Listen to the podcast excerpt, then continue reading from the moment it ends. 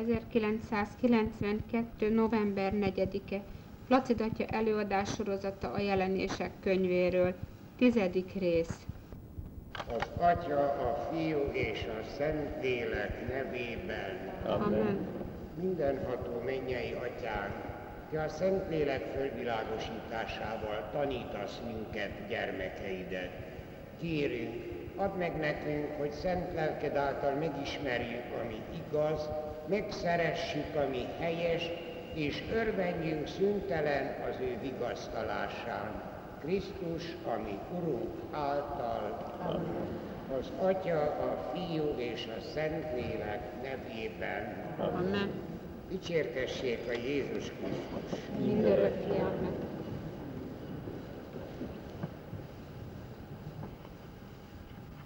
Amint a jelenések könyvének a legelején láttuk, János apostol a profétává avatásának a látomásában meghatározott profétai feladatot kapott.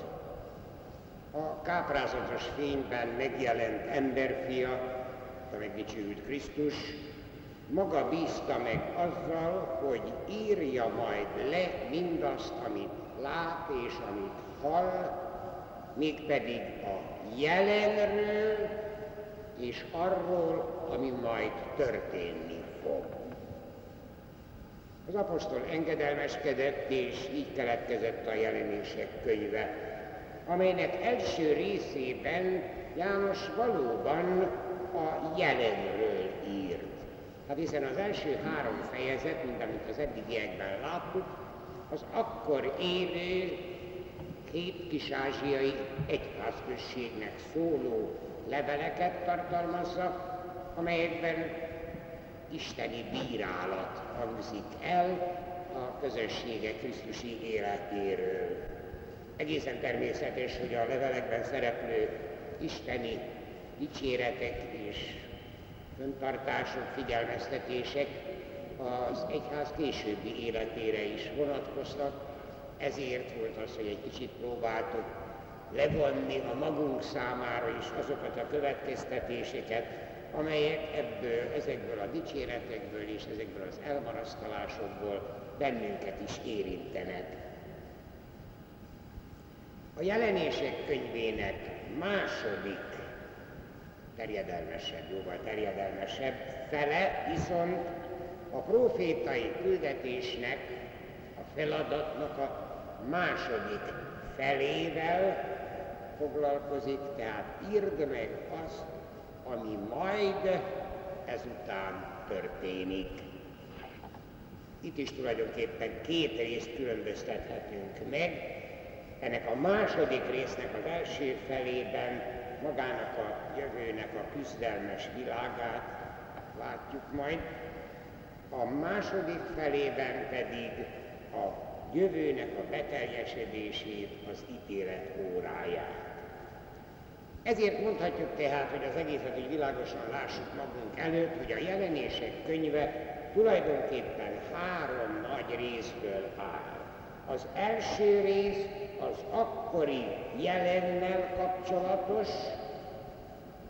ezt láttuk az első három fejezetben, a második rész az elkövetkezendő jövő eseményeit értelmezi, a további 11 fejezetben ezt fogjuk látni, a harmadik rész pedig a beteljesedésnek, a világ végének, az isteni ítéletnek profétai látomását tárja elénk a záró nyolc fejezetben.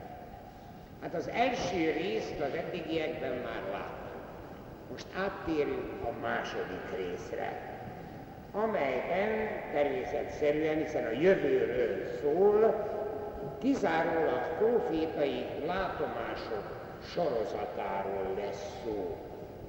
Isten ugyanis ezekkel a kíváns, kinyilatkoztatásaival nem az emberi kíváncsiságnak tett eleget, hogy mindent pontosan előre tudjon az ember. Ez az valami borzalmas lenne.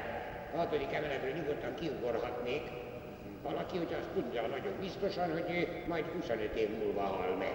Szóval nem a jövőnek a pontos ismerete volt itt a cél, mert a protológia és az eszkatológia, tehát a kezdetnek és a végnek az eseményei nem állnak világosan előttünk. A teremtés történetéről, tehát a teremtés történetéről, a világ mindenség a történetéről, és a világ mindenség befejezésének, végének az eseményeiről csak ilyen látomásokból szerzett homályos ismereteink vannak, az értelmezési alapjában véve eléggé nehéz, úgyhogy nyugodtan mondhatjuk, hogy a történelem azért ezek után is misztérium marad. Egyedül nekünk, hívőknek van a történelemben is egy hallatlan, biztos támpontunk, mégpedig az, hogy az örökkévaló belépett az időbe. Az Isten fia megtestesülésével, aztán a megváltó művével, a húsvéti misztériummal valamiképp fényt derített a történelem értelmére, hogy mondjuk inkább így, az ő megjelenésével a történelem üdvösség történelemmé vált. A történelem Isten üdvözítő terve szerint valósul meg. Az Isten végtelen szeretetében Szent Fia Jézus Krisztus kereszthalála és föltámadása által lehetővé tette az embernek, hogy visszatérhessen mennyei atyához. A megváltás mind azt jelentette, hogy újra megnyílt az ég, megnyílt az örök boldogság, megnyílt az örök élet számunkra, emberek számára. De természetesen nem automatikusan. Tehát ezért nem mondhatjuk azt, hogy a történelemben már semmi sem történik. Sőt, nagyon sok minden történik, de Isten szeretetének a terve lassan, fokozatosan, de mindenképpen kibontakozik úgy, hogy itt a világ mindenségnek, a Földnek az életében a konkoly még együtt van a buzával. A történelem a jónak és a rossznak a harca. És ebben a harcban él Krisztus egyháza. Az a Krisztus egyháza, ami nem egyenlő az Isten országával, de igenis annak a kezdete és annak a megvalósulási helye a világ mindenség történelmében. Tehát ez mondjuk a mi számunkra egy támasztó pont a történelem, világtörténelem érték vagy értelmének a fölfedésére.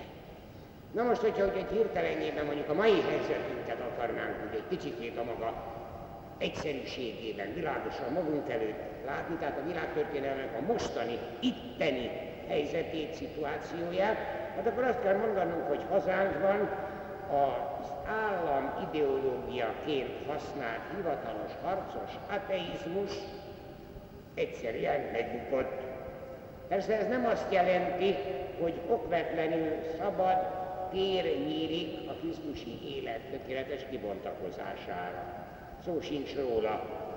A jelenben nálunk is az uralkodó evilágiság, a liberalizmusnak a különböző fajtái még gyökeresebben talán, mint eddig szembeállítják az államot az egyházzal. Bizonyos tekintetben rosszabb a jelenlegi helyzetünk, mint a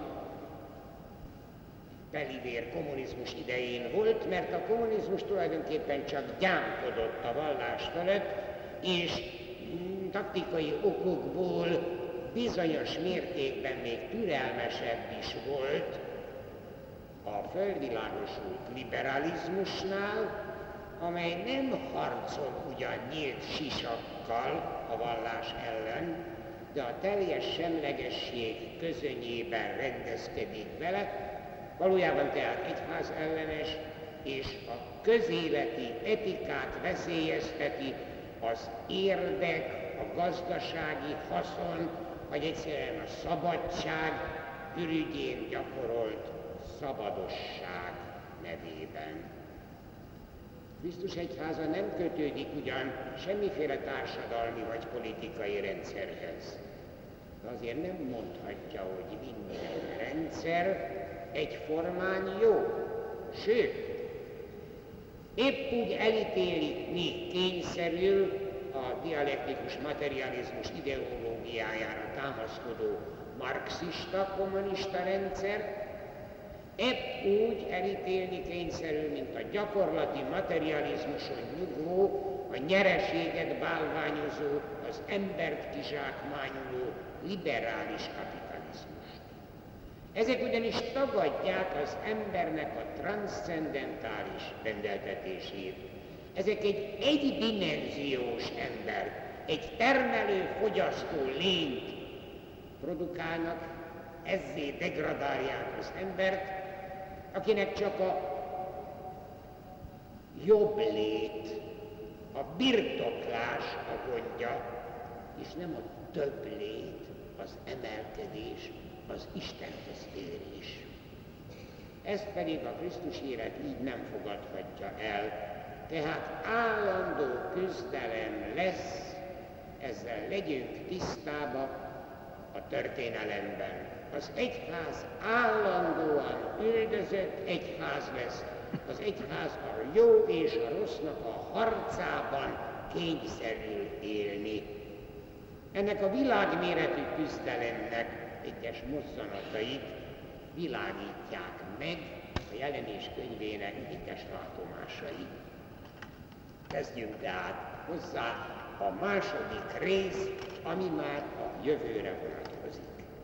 Mielőtt azonban János a világtörténelem küzdelmeinek erről, ezekről a látomásairól írna, előre bocsájtja azt a káprázatosan hatalmas, egyedülálló látomását, amelyben megpillanthatta magának az Istennek a dicsőségét annak az Istennek a dicsőségét, aki mindennél hatalmasabb, aki mindenek fölött áll, aki kezében tartja az egész világ mindenséget, az egész világ mindenség történelmét, aki maga a megtestesült fölség és nyugalom, egyáltalán nem passzív, hiszen döntő módon beleavatkozott a világ történelembe, amikor elküldte fiát a földre, és az emberiség megváltásával véglegesen meghatározta a történelem célját. Ez a látomás olyan nagyszabású volt, hogy még az elragadtatásban, az extázisban is alig tudta János apostol felfogni. A leírása természetesen még nehezebb volt, ezért használja itt fel, még az átlagosnál sűrűbben is az ószövetségi profétáknak, Izajásnak, Ezekielnek, Dánielnek a kifejezései elbeszélő módját, még az akkori apokrif zsidó eszkatológiákat, az elején beszéltünk, hogy ilyenek voltak abban az időben. A jelenések könyvének a második részének ez a bevezető látomása a negyedik fejezetben így kezdődik.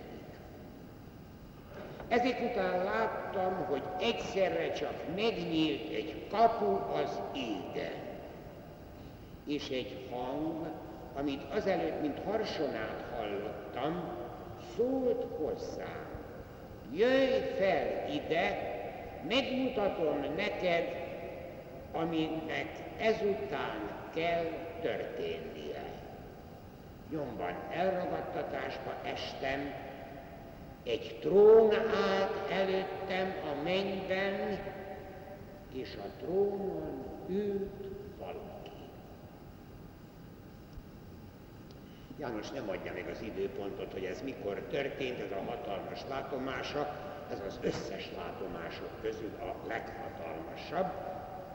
Annyit tudunk csak, hogy Patmos szigetén a számkivetése idején, ő csak annyit mond, hogy egyszer megnyílt az ég előtte, ilyesmi nagyon kevesekkel történt a világ történelemben, ugye Pálapostól is próbál rá utalni, hogy elragadtatta a harmadik évbe, aztán semmi szól róla. Egyszer csak megnyílt az ég előttem, és akkor egy hangot hallottam, a profétává avatásakor is egy ilyen hang szólt hozzá. Egyszerűen hívja, hogy hagyja el a földet, és lépjen át az időtlenség világába. Mert az ég, a mennyország, az Isten világa, az az időtlenség világa. Ott nincs múlt, jelen, meg jövő, ott ezek összekeverednek, ott az állandó jelen van. Hogy lépjen át ebbe az időtlenség világába, hogy bepillanthasson majd, hogy mi fog történni.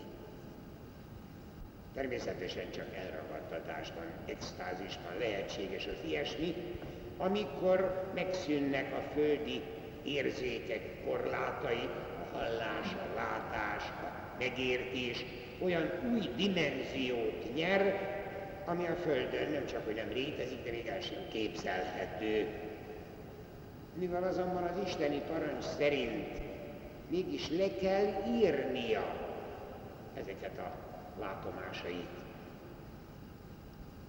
Eszébe jut a hatalmas keleti uralkodóknak a pazar udvartartása, és hát ebből az udvartartásból veszi a szavakat, a hasonlatokat, hozzáfűzi szavaikat, azért mondja, hogy egy trón állt előttem, és a trónon volt valaki.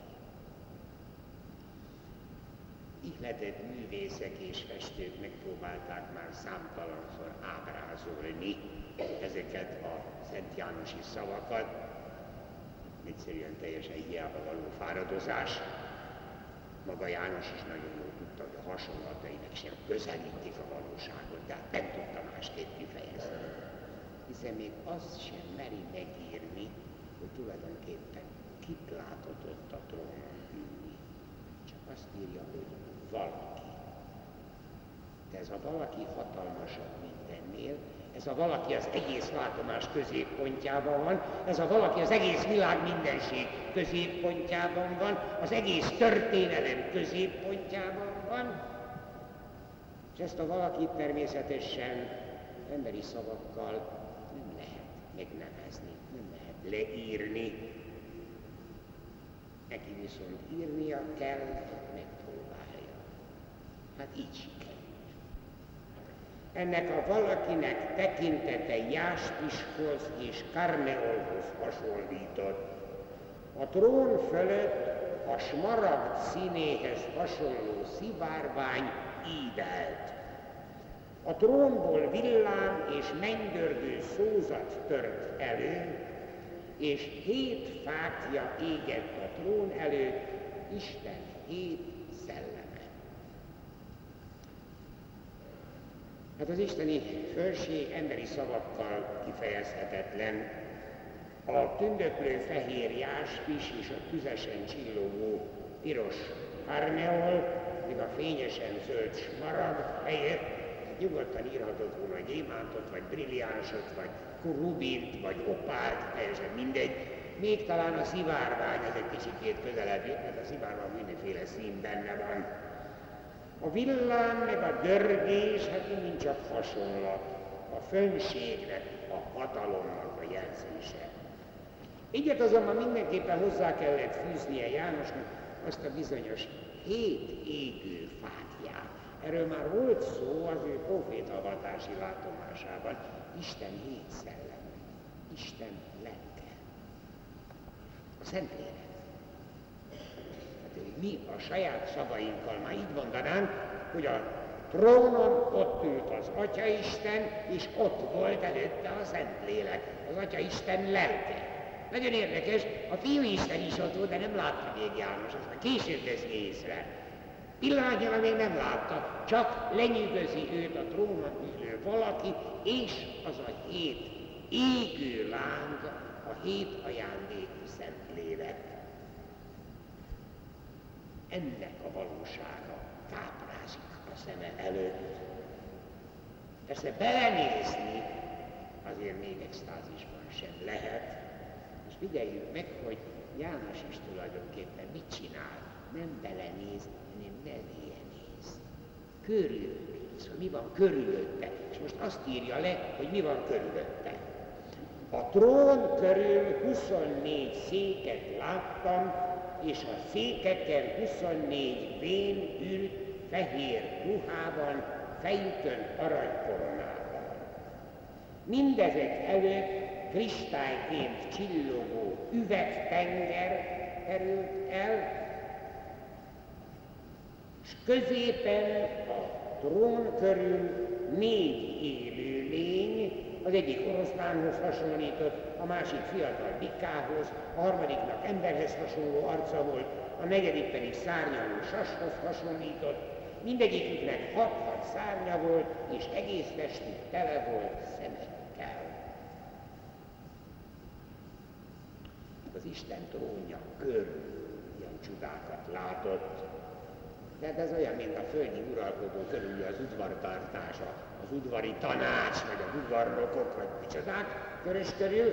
Hát 24 élő személy ült, fehér ruhában, aranykoronával, tiszteletet parancsoló arab kukoroló úgy hogy olyan bölcs lének lehetnek. Fejemet teszem, hogy nem számolta meg őket, hogy 24-en vannak, mert az időbe került volna, de Eszébe juthatott az, hogy a Jeruzsálemi templomban a szolgálatot tevő papoknak 24 osztálya volt. Eszébe juthatott az is, hogy a babiloni csillagászatban az északi meg a déli égbolton 12-12 bolygót ismertek el istenségnek. Csillagászat. 212 az 24. De még arra is gondolhatott, hogy 12 pátriárka volt az Ószövetségben, és 12 apostol van az Új Szövetségben. 24. Vén, akik ott vannak a trón körül, a trónon ülő valakinek legfölségesebbnek a udvartartásában. Az előttük lévő kristályként csillogó üvegtenger, hát ezt talán úgy lehetne mondani, így tudta kifejezni azt az abszolút megközelíthetetlenséget, amit még extázisban sem lehet. Hát a fölséges Isten nem lehet megközelíteni, egy csillogó üvegtenger. A trón előtti négy élő lény a teremtett világgal való kapcsolatot jelenti. Az Isten trónja az az ég, de ez a négy élő lény a teremtett természetből keveredik oda, ezért hasonlítja állatokhoz, egyiket emberi alaphoz. Ennek a hátterében az lehet, hogy először is a négy, ez a kozmikus szám, a világ mindenség száma, négy égtájat, akkor mindenki ismert már, az égboltnak a négy részét négy csillagképben foglalták össze a mezopotámiai csillaggászok, és ezeket a csillagképeket el is nevezték. Az oroszlán csillagképe, a skorpió csillagképe, a bika, vagy a pegazus, nem, a bika csillagképe, a pegazus, vagy pedig a szárnyaló sas pegazus helyett. Nos, ezeket a képeket használja, mást is mondhatott. De ez volt az, ami úgy megragadta egy kicsikét emlékezett arra is, hogy Izajás profétánál is volt, amikor a hat szárnyú, mindegyiknek hat-hat szárnya volt, Izajás profétánál is a szeráfoknak hat-hat szárnyuk van. Ezekért profétánál is a keruboknak hat-hat szárnyuk van. Az pedig, hogy mindenütt szemük volt, az meg a minden tudás, a minden látás, a mindenre figyelést próbálja kifejezni. Nem szabad most itt a képeket magunk elé képzelni. Ez abszolút lehetetlenség. Ezt se lefesteni, se megmintázni, se elképzelni. Nem lehet. Próbáljuk magunkat János helyébe képzelni. Egy olyan hallatlan nagy benyomást keltő látomást, hogy az Isten dicsőségének a szent tanúja vagyok, lehet. Ahhoz az emberi szó egyszerűen képtelen azt se próbáljuk megmagyarázni első századok egyházatjai pont ezt a négy élőlét használták fel a négy evangéliumnak a jelképezésére. Halványdőzünk sincs, hogy miért. Hát Máté az oroszlánnal, Márkat az emberi alakkal, Lukácsot a Mikával, Jánost a sassal az, hogy azt mondjuk, hogy János olyan fenkölt, magasba, teológikusan beszél az evangéliumában, szárnyal, mint a sas, hát belemagyarázni lehet sok minden. Ugye nekünk azért nem ez a célunk, hogy belemagyarázunk, valljuk meg őszintén, nem tudjuk, hogy miért ezekről a szimbólumokhoz kötötték. De hogy ez a káprázatos isteni udvartartás nem csak a trón fényét emeli, hanem itt minden megtestesült Isten dicséret Észre kellett venni Jánosnak, hogy itt minden a lehető legaktívabb. Azt ő mondta, hogy 24 vén ott ül, de azok nem ülnek. Azok a lehető legaktívabbak, mert mindenben minden magasztalja az Isten. Így folytatja. Éjjel-nappal szüntelenül ezt zengte. Négy élőlény, Szent, szent, szent az Úr, a mindenható Isten, aki volt, és aki van, és aki eljövendő. És miközben ezek az élő lények dicsőséget, áldást és hálást zengtek a trónon ülő örökkévalónak, a 24 vén is leborult előtte, és imádva az örökkévaló koronájukat letették a trón elé, és ezt zengték, méltó vagy Urunk és Istenünk, hogy tiéd legyen minden dicsőség, tisztelet és hatalom, mert Te alkottad a mindenséget, a Te akaratod hívta létre, a teremt, és Te teremtettél mindent. Mondjuk ezt egyszerűen, hogy a kozmikus liturgia, Kibontakozik János előtt az Isten dicsőítő mennyei udvartartás, minden az égen, a földön egyetlen feladattal rendelkezik, dicsőítenie kell az Istent, az Urat, a mindenható, az örökkévaló, a egyedül dicsőségre, áldásra, tiszteletre, hálára, imádatra érdemeset. A háromszor szent, ugye szent, szent, szent vagy Urunk Istenünk, már valami van azért a három, három szent háromságról. János akkor még nem vette észre, hogy a trónon ülő jobbján ott van az Isten báránya, a megváltó Jézus is, és hogy a dicsőítés az a szent, szent, szent, a mindenség Ura Istene, az a teljes szent háromságnak szól. A trónon az atyának, jobbján a fiának, és előtte a hét égő szellemként jelenlő Szentléleknek. Méltó vagy a dicséretre énekelték mindig a római császári ünnepélyes bevonulását, és akkor ebben a káprázatos látomásban is ez jut eszébe, az egyedül teremtő Istent illeti az igazi dicséret és imádat, akinek hatalma korlátlan minden ehhez az örök Isten dicsőítő liturgiához kapcsolódunk bele mi is való valamiképpen minden szentmisén, amikor az áldozati rész prefációját azzal kezdjük, valóban méltó és valóban igazságos, hozzád illő és számunkra üdvös, hogy mindig és mindenütt hálát adjunk neked, Teremtő Örök Istenünk, mindenható mennyei atyánk, és az angyalok meg a szentek seregével együtt zengjük, Szent vagy, szent vagy, szent vagy, mindenség Ura Istene. Dicsőséget betölti a mennyet és a földet, hozsánna a magasságban. Aztán, mintha János tudta volna, hogy ennek az éneknek úgy van a folytatása, hogy áldott, aki az Úr nevében jön ekkor veszi észre a trónon ülő jobbján az áldottat, a megdicsült Krisztust, aki valóban az Isten irgalmas nevében jött a földre, és az elrontott emberi életet megváltotta, és a fölséges Isten korlátlan uralmát a világtörténelem küzdelmei közepette is valóra váltja. Na de erről majd a látomások a folytatásáról a következő szerdán, amikor fölismeri a trónon ülő valaki mellett az Isten bárányát. És akkor egyet lesz az Isten dicsősége. Na folytatódik a látomása. De talán még egyszer hallgassuk meg összefüggően ezt a káprázatos Jánosi látomás, legalábbis a kezdetét, amit idáig elemeztünk. Egyszer csak megnyílt egy kapu az égen, és én elragadtatásba estem. Láttam, hogy egy trón áll a mennyben, trónon ült valaki, akinek tekintete Jáspishoz és Karneóhoz hasonlított, a trón fölött smaragd színű szivárvány évelt, a trónból villám és mennydörgő szózat tört elő, Előtte hét fákja éget, az Isten hét szelleme.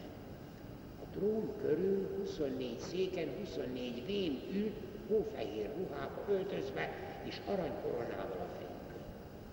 Mindezek előtt kristályként csillogó üvegtenger terült el közepében pedig négy élő lényt láttam, az egyik oroszlánhoz hasonlított, a másik fiatal bikához, a harmadiknak emberi arca volt, a negyedik pedig szárnyalósashoz hasonlított. Mindegyiknek hat-hat szárnya volt, és tele voltak szemekkel. Szüntelenül ezt zengték, szent, szent, szent az Úr, a mindenható Isten, aki volt, és aki van, és aki eljövendő. És miközben az élőlények dicsőséget, áldást és hálát zengtek, a 24 vén is levonult a trónon ülő előtt, és imádta az való. Koronáikat letették a trón elé, és azt szentték, méltó vagy, Urunk és Istenünk, hogy Tiéd legyen a dicsőség, a tisztelet és minden hatalom, mert Te alkottad a mindenséget, a Te akaratod hívott létre, és teremtett meg Nos, ma Szent János sorain keresztül mi is egy kicsit megpróbáltunk bepillantani a fölséges Istennek a világába, és így most biztos még jobban képesek vagyunk, még buzgóban fohászkodni hozzá, hogy áldjon meg bennünket a mindenható Isten, az Atya, a Fiú és a Szent Lélek. Amen. Dicsértessék a Jézus Krisztus. Minden örökké, amen.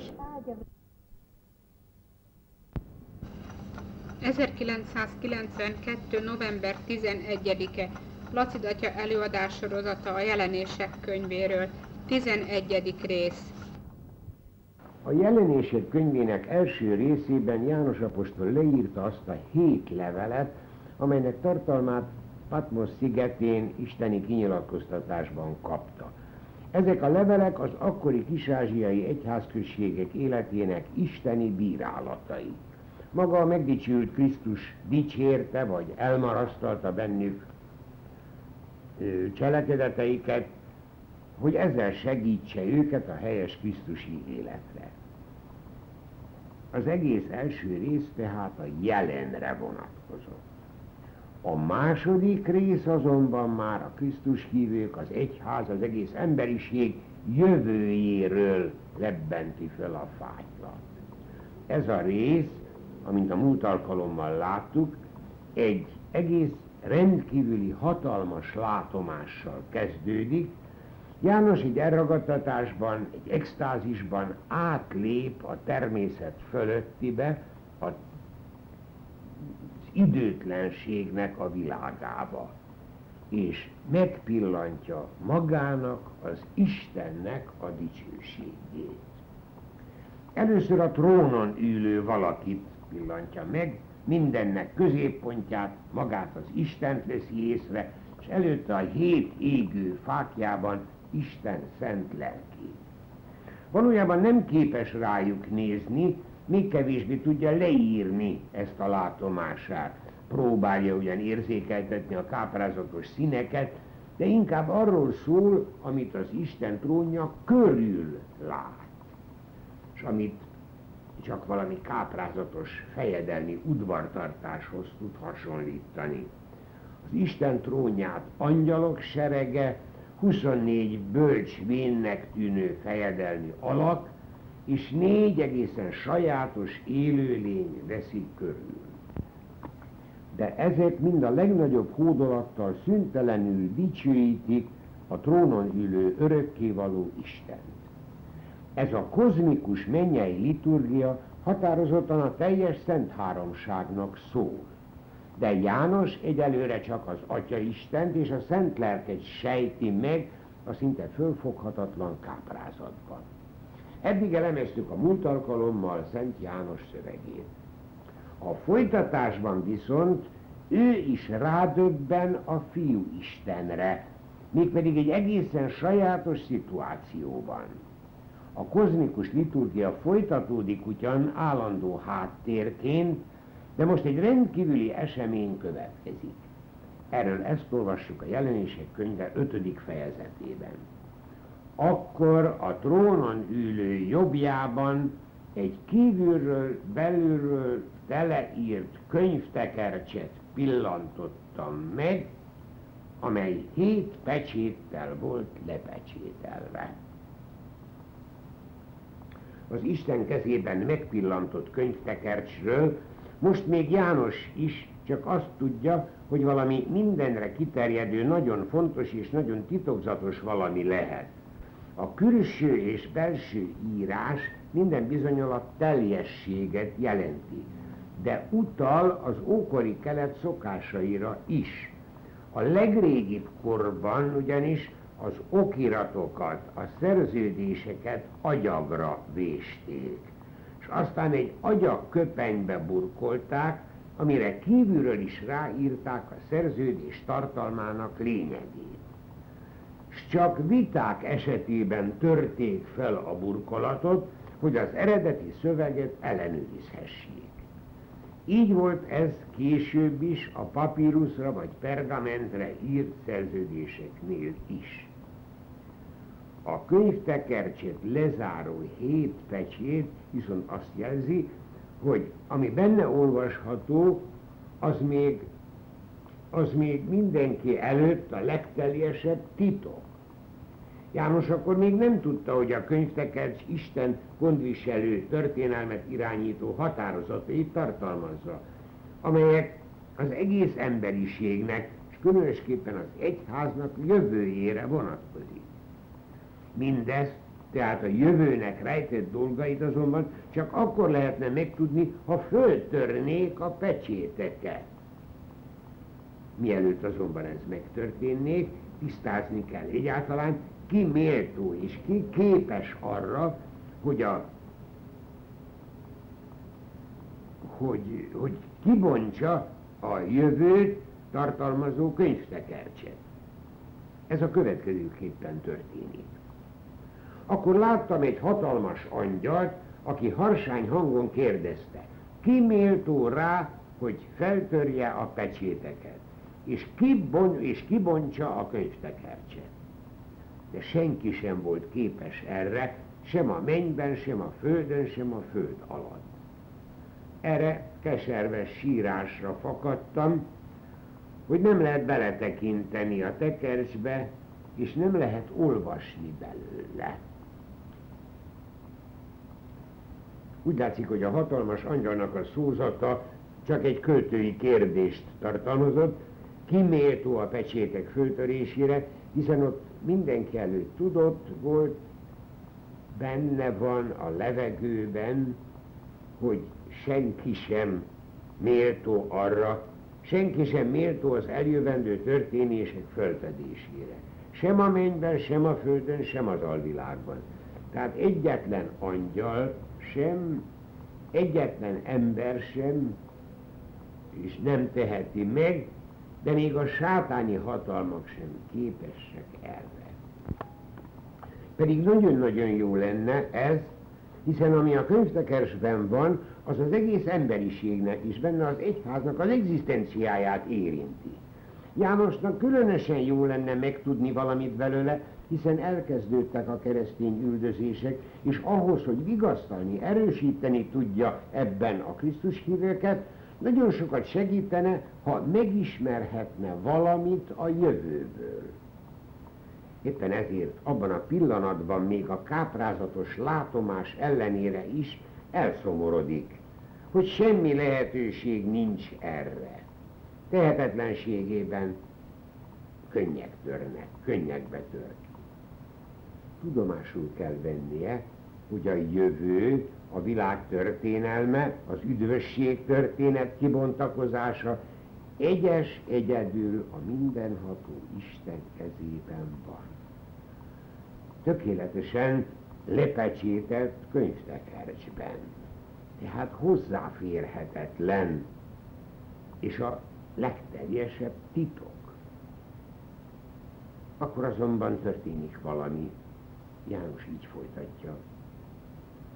Akkor azonban a vének egyike így szólt hozzám. Ne sírj, tudd meg, hogy győzött az oroszlán Júda törzséből, Dávid sarja. Ő kinyitja a könyvet, és föltöri mind a hét pecsétjét. És most láttam csak, hogy a trón mellett a négy élőlény és a 24 vén között ott áll a bárány, úgy, mintha leölték volna. Hét szarva volt és hét szeme, ezek az Isten hét szelleme, akiknek küldetésük az egész földre szól. És akkor a bárány átvette a könyvet. A 24 vén egyike megvigasztalta Jánost, mégpedig úgy, hogy az olyan valaki, mint János is, aki jól ismeri az Ószövetség szent iratait, pontosan megértheti, hogy igenis, van egy ember, aki méltó és képes a pecsétek föltörésére, mert ő az Isten fölkentje, ő a messiása akiről az Ószövetség úgy álmodott, mint Júda emberfeletti erejéről, vagy amint Mózes első könyve nevezi, Júda oroszlányáról, vagy amint Izajás próféta számtalanszor mondta, a leghatalmasabb királynak, Dávidnak örök utódjáról. Az ilyeneknek, ilyennek várta a nép mindig a messiás. Ez a, ez a két ószövetségi messiási megjelölés János apostol előtt teljesen egyértelmű. Az ő hite és meggyőződése az, hogy ez a messiás Jézus Krisztus, a megtestesült Isten fia, aki egyetlen tettével, keresztáldozatával valóban győzött minden bűn fölött, és ezzel megváltoztatta az egész világtörténelmet. Ő maga mondta, hogy övé minden hatalom mennyben és a földön. Valóban. Megvigasztalódhatik tehát János, hogy ő biztosan föl tudja törni a jövendő könyvének pecsétjeit és akkor egyszerre észreveszi a nagy fényességben, hogy az Isten trónja mellett, az Atya Isten jobbján ott áll a megdicsőült Krisztus, aki valóban minden gonosz, gonoszt és minden bűnt legyőzött megváltásával. De nem mint oroszlán, hanem mint Isten áldozati báránya, aki még mennyei dicsőségében is magán hordozza a megváltás szent sebeit. Ugye úgy olvastuk, hogy a bárány olyan volt, mintha leölt lett volna. Boldogan ismeri föl tehát a bárányban a megdicsőült Krisztust. Nekünk bizonyára furcsa, amit első pillanatra róla mond, az Ószövetségben azonban ne feledjük el, hogy a szarv az mindig a hatalomnak a jelképe volt. A hét szarv tehát itt a győzelemből fakadó abszolút teljes hatalmat jelenti. A hét szem viszont a mindent látást, a mindent tudást akarja kifejezni. A hét szellemről, meg az eddigiek során már mi is tudjuk egészen világosan, hogy az az ő szent lelke akinek most már valóban külön küldetése van az egész földön. Hát hogy is olvastuk, hogy ezek az Isten hét szelleme, akinek küldetésük, akiknek küldetésük az egész földre szól. Hiszen az első pünköst óta pontosan a Szentléleknek kell vezetnie, irányítani, erősítenie Krisztus egyházának kibontakozását. De ezzel már teljességgel az új szövetségben vagyunk, hiszen az Isten báránya a Krisztus hívők között egyértelműen Krisztust jelenti. A megtestesült Isten fiát, aki kereszt halálával megváltotta a világot. Kétség